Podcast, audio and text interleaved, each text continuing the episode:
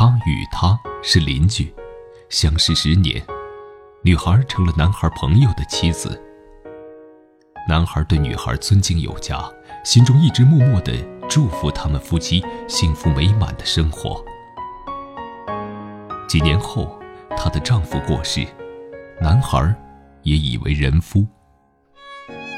多年后，她的孩子大学毕业，她完成了作为一个丈夫、父亲、女婿、儿子对一个家庭的责任。